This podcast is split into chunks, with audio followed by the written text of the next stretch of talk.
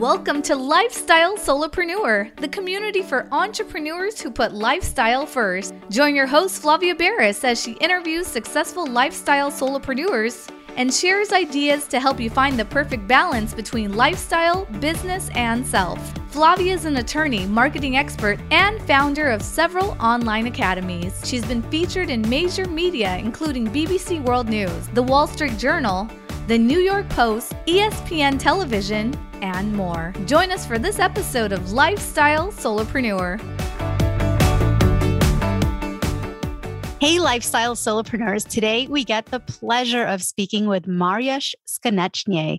He is an investor, a professional investor, and also the founder of Classic Value Investors, Microcap Explosions, and the creator of Value Investing University. From 2003 to 2008, he was in the residential and commercial real estate industry as an appraiser and broker.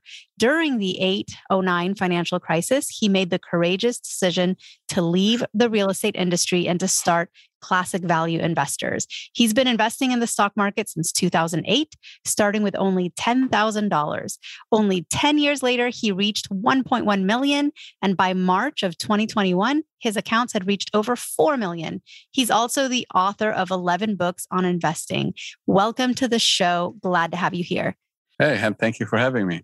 So tell us a little bit about what is the life of an investor? What do you do day to day? How would you describe what you do for a living right now? Well, I would say a life of an investor versus a life of, because I also have a YouTube channel, I'm an educator, but a life of an investor is sitting on your butt for many months and years and doing nothing while waiting for your investments to play out. And one way to help with the waiting is to have a YouTube channel and make videos.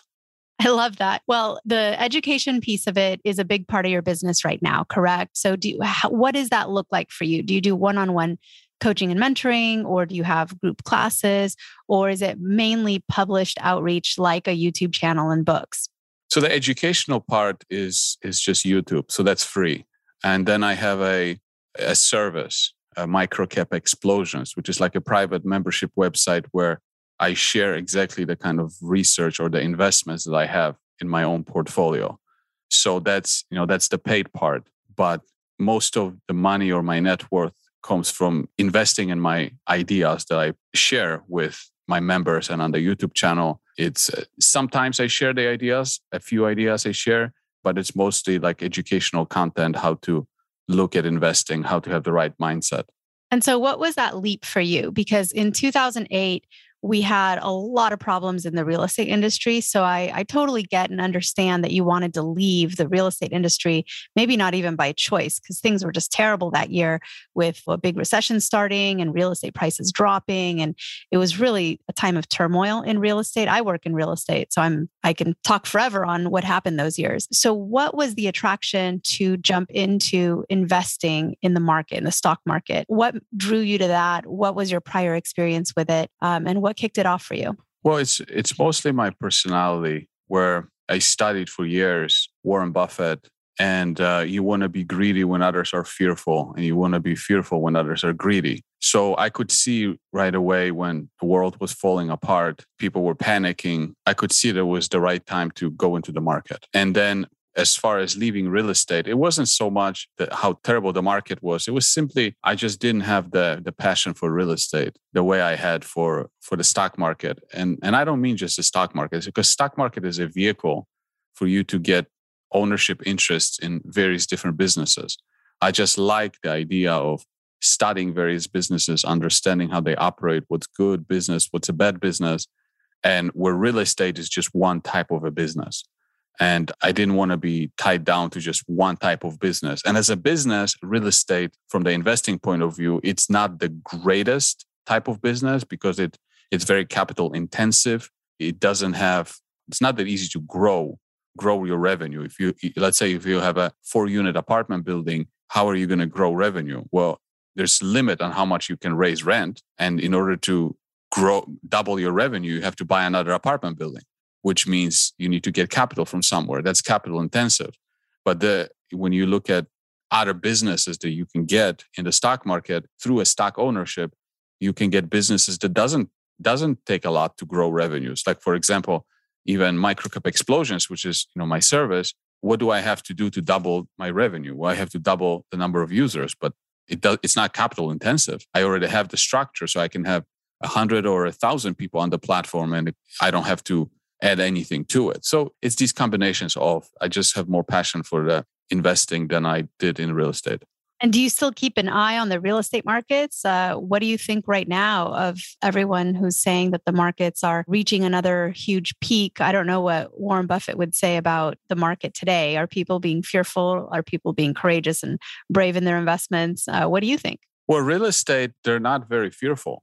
Uh, you see, the I keep an eye on real estate because I would like to take some of my profits and diversify it into I like mobile home parks. I would like to own a portfolio of mobile home parks but the problem uh, that I have with real estate is that people in real estate are too smart because it's a private transaction. So you can't really ever get a really good deal on a real estate investment because the, the seller is not an idiot. The seller is a is a fundamental guy. He knows or a girl, he knows what he's making, he knows what rent he can charge, he knows what the property is worth. It's the seller is not going to sell it to you for uh, 30 cents on the dollar. But when you when you go into the stock market, you're not dealing with real owners. You're dealing with speculators. You're dealing with hedge fund managers. They're not owners, they're speculators.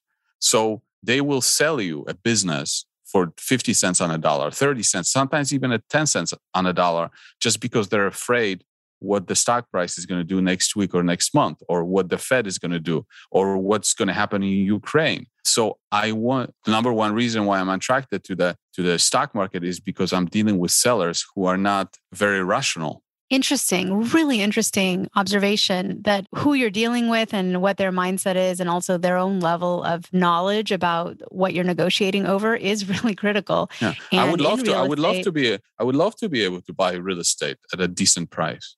I love real estate. I mean, who wouldn't want to have a nice uh, recurring monthly income? So, what are my choices? I can buy. Let's say, let's say I buy a stabilized apartment building. What do I have to pay? You know, I probably can't even get a five percent cap rate on that because there's so much competition, and the seller is a smart guy. So it's tough. It's tough for me to put my money into real estate when I'm not really getting a super screamy deal. Where in the stock market, I, I can get unbelievable deals so we've talked about stock market and real estate. Are there any other areas of diversification that you are a proponent of?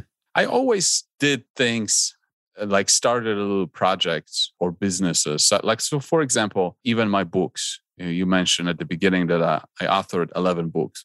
I love books. I love the business of books, especially during the early days when my portfolio wasn't that big. You write a book and you make money forever. And I'm not a bestseller or anything like that, but the revenue that I get from my books more than pays my mortgage. So, how long did it take me to write the books? Maybe in total, it takes me about two weeks to write a book. So, 10 of them, 20 weeks. So, 20 weeks of writing, and then it covers my mortgage. I love that business model. Amazon sells it. I just get money deposited every month into my account. That's a wonderful business model. Also, I uh, created uh, like instructional videos on different topics on, on how to do things. Like, for example, I'm a, I'm a ballroom dancer. And in the ballroom dance industry, uh, people have to get costumes for dance competitions. And my partner and I realized that there was no instructional videos on how to make ballroom dresses, which cost $3,000 for one dress. So we partnered up with a, a dressmaker from uh, New York, and we created instructional videos on how to make ballroom dresses. And we were the only entity that sold this product, and we sold it all over the world with zero advertising. So within you know five day worth of work, created almost hundred thousand dollars of revenue. So I love those kinds of businesses that they have high margins. It doesn't cost you much, and they keep generating revenue for as long as your product sells. So I always did these kinds of things to supplement my income while I was building my portfolio and also my goal in life ever since I started working, ever since I started uh, graduated college, which was 2003. Most people go into the work field thinking how they're going to develop their career. Before I started, I was already thinking about retiring and not having a job and just generating passive income and right from the get go. And so these were some of the things that I did over the years until my portfolio reached a level that I don't need to do those kinds of projects anymore. I think listeners' wheels are turning in their head because you've given a lot of great ideas and ways to get creative, right? There's book royalties, there's online courses, stock market, real estate, we talked about briefly too. So many different ways to become a lifestyle entrepreneur or solopreneur. How do you maintain some of that white space in your calendar so that you don't get overburdened with just too much works you know there's a lot of demands on your time i'm sure but how do you keep yourself sane so that you're not you don't become a workaholic? Well that's always the tough part but the most amount of time that i spend now is actually creating content uh, for youtube and i don't have to do this. I enjoy doing this. The part of books for example well i don't do anything. I don't write books anymore. They sell on their own. And in terms of my investing there's not much to do other than monitor your positions because because I tell people all the time, look, I can find you a great investment idea that can double, triple, or 10x every week. But what good does it do if you're going to jump from one idea to another? In order to experience those growth, you have to sit on those ideas for years, five years, six years, seven years, 10 years, whatever. You have to sit on them. So while you're sitting, what are you going to do with your time? So just following them, calling the CEO, figuring out what's going on, reading the financial reports. I mean, that doesn't take that much time. The, the, the most amount of work takes for the management to ex- execute on their plan. And I'm not part of the management. So they are doing the work. I'm just reaping the benefits. And so to help me with the, the time pass, I, I just make YouTube videos and educational content. But you see, I always have this distinction because the hardest thing to do in investing is to sit on your butt and do nothing. That's the hardest thing to do. And the hardest thing for money managers is to do exactly that sit on your butt and do nothing. Stop reading news, stop switching your portfolio because Putin did, did, did this or this. Just sit. Just you can read the news, but doesn't mean you have to keep changing your portfolio every time because that's not the best way to make money. The best way to make money is to hold these positions for a long time and let them actually come to fruition. And usually, people with money that have the money to invest, well, how do they come to money most of the time? Well, assuming they didn't inherit, they probably started a business or they are successful in their career. And if they're successful in their business and if they're successful in their career, most likely they hustled. They hustled to get clients, they hustled to get work, which means they're type, type A personality a lot of times and they worked for it. Those kinds of people have a hard time in investing because they can't switch. They don't know how to switch from go go go go go to sit sit sit sit. But that's where that's where the advantage is for those people who are okay sitting and doing nothing for many years. So patience right? And self-control are important attributes. Yeah patience. I say this joke god give me patience but please hurry up exactly. So, what's your big goal coming up? Like, what are you working on in this next year that is just like a big either project for you or a change or movement forward? Or maybe you are following your advice of doing nothing kind of and just holding your position and, and uh, waiting and being patient. Yeah. So, with my investment portfolio, that's exactly it. Just continue to uh, stay on the path, wait for the management to continue to execute, and then the stock prices are going to reflect their success if they're successful. And then on the YouTube channel, I am more focused on making videos every day now, daily videos. And my goal is to grow it. Is I am at over 6,000 subscribers right now. When I reach 10,000 by the end of the year, just to spread spread the word, impact more people, and introduce them to better type of investing, more rational investing versus what's available right now, uh, which is if you think about what the retail or regular people do, they chase Bitcoin, AMC, GameStop.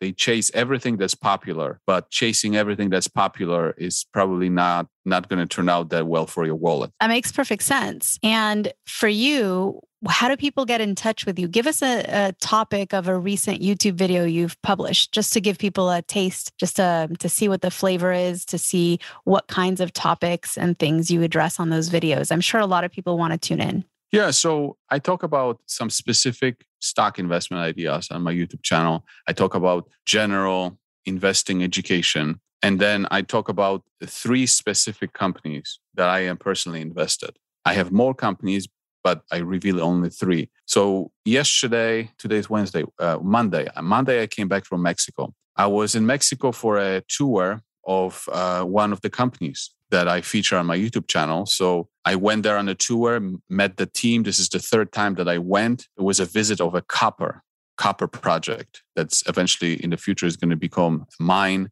and it will uh, produce copper for electric cars and everything that needs copper. So I created about eight videos from that trip showing people, showing my followers what's going on with the company, how this company is generating value for them, how it's going to make them money, videos about interviews with the management team, meet the team, the whole process of what happens A through Z in what the company is involved in. And so today I published the first video from that trip, and then the seven other videos are going to follow one each every day. So even though it's an investing show, it's almost a touch of a travel show too. What a fun adventure to bring everybody along um, with you on, right? So that's fantastic. How do people get in touch with you to either watch your YouTube channel, check out your books? Where's the best place for them to connect with you? You can take my impossible to pronounce name, type it into YouTube, and you will find my YouTube channel, which is under my name. And you can take my name into Amazon, you'll find my books. I mean, you just Google my name and you'll find plenty of ways to uh, get in touch with me. Well, Mariusz, it's been so wonderful to speak with you today. A lot of inspiration, a lot of really interesting knowledge that you've passed on. I appreciate your time. I know listeners appreciate it as well. Thank you so much for being on the show. Thank you for having me. Guess what, lifestyle solopreneurs? If you don't yet have an online business earning you enough passive income to live the life of your dreams, I'd like to suggest you consider trying out Kajabi. Kajabi is an all in one solution where you can create and teach online courses, publish a paid newsletter, launch a free or paid podcast process payments, build one on one coaching portals for your clients, and much, much more. I personally use Kajabi to power numerous successful and profitable online businesses. Lifestyle solopreneurs, there's a free trial of Kajabi waiting for you at this link www.kfreetrial.com. You can try Kajabi for free, no obligation, by going to www.kfreetrial.com Again, kfreetrial.com, and that K stands for Kajabi. Starting an online business helped me break free from that corporate grind, and I hope it does the same for you. You have nothing to lose and absolutely everything to gain. Thanks so much for tuning in today. Don't forget to subscribe to the show, and see you next time.